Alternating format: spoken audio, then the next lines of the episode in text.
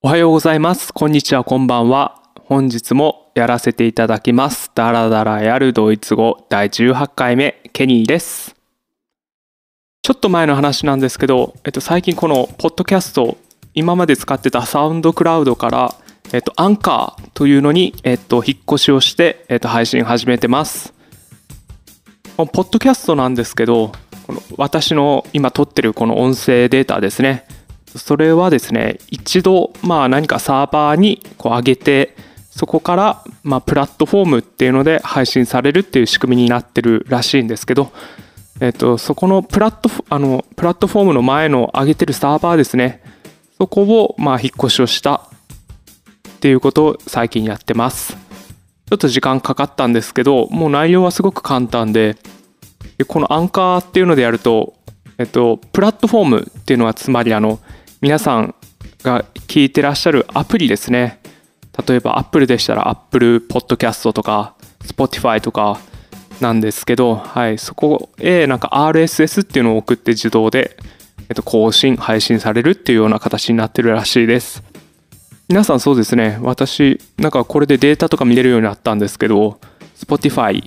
が一番皆さん使用されて聞いていただいてるらしいです。次に Apple Podcast で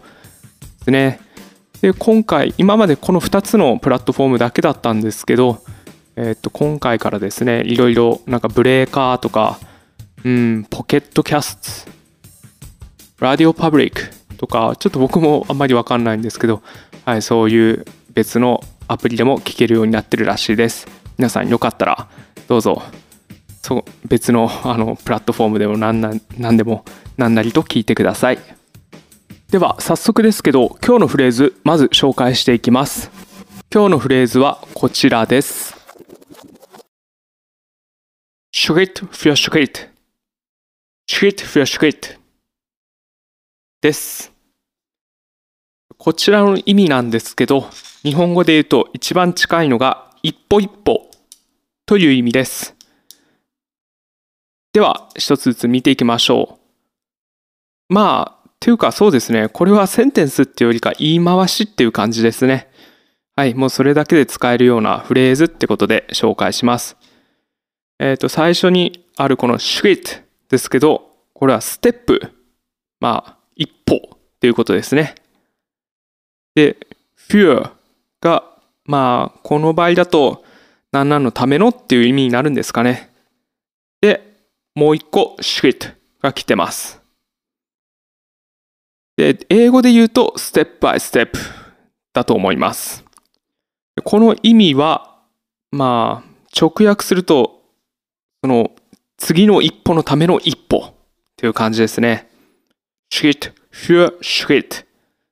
一歩次のための一歩って感じでどうですか？こう続く感じがする。一歩一歩やる。まあ着実に物事を何か進んでいくっていう時に使えると思います。そうですね。であのさっき言ったあの英語だとステップバイステップってなると思うって言ったんですけどこれはこれもまあ本当すいませんね。毎回おそらくしか言ってないんですけどまあ多分 one step followed by another っ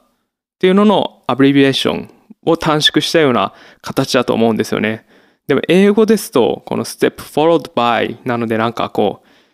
ううんじゃあその一歩がなんかこうあの別の一歩からフォローされてるって感じでこう一歩一歩っ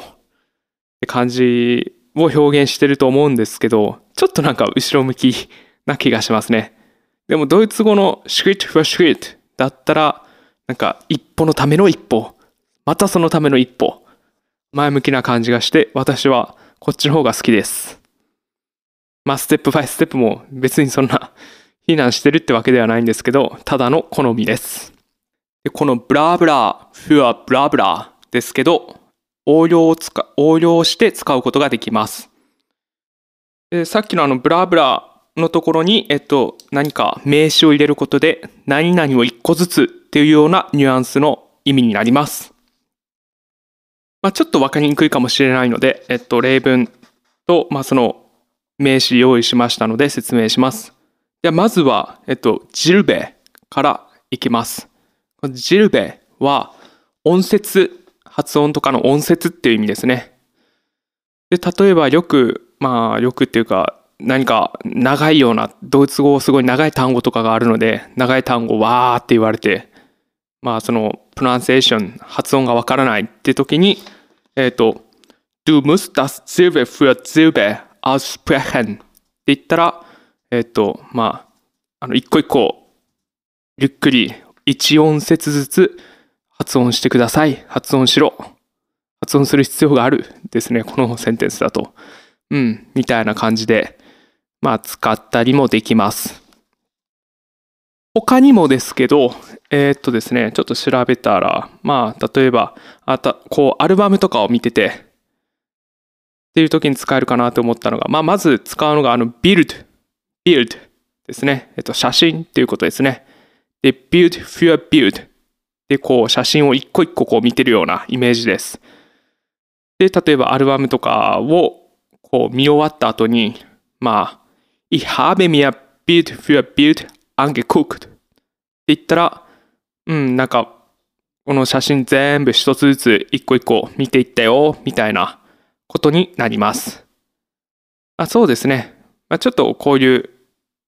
応用的な使い方もあるっていうことで、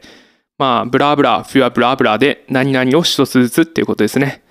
まあでもとりあえず、シュリット、フュアシュリットを基本的に覚えておいて、他の単語でも、他の名詞でも使えるんだなぐらい覚えていっとけば、まあ、いざ会話でそういうのを聞いたり、何か見たり読んだりした時もスムーズにわかるんではないんでしょうか。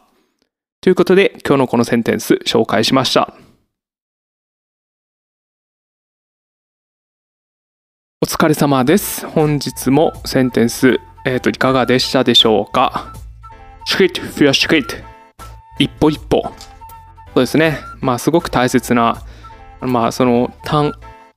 よく使えるっていう意味でも大切ですしこの意味自身もですね一歩一歩何かをするっていうのはやっぱり大切だと思いますので私のこのポッドキャストも一歩一歩進めていけたらなと思いますまあほ掘って掘って言えばっていうとあれですけどまあ今日はあの走ってきましたちょっとジム閉まってるんで、もう走るぐらいしか運動がなかなかできないなっていう感じなんですけど、まあ、川沿い走ってて、そしたらですね、ガチョウがいましたね。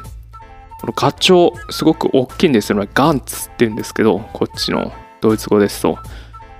日本だとカモ、まあ、ドイツもカモもいるんですけど、ドイツだとあのガチョウも見ることができます。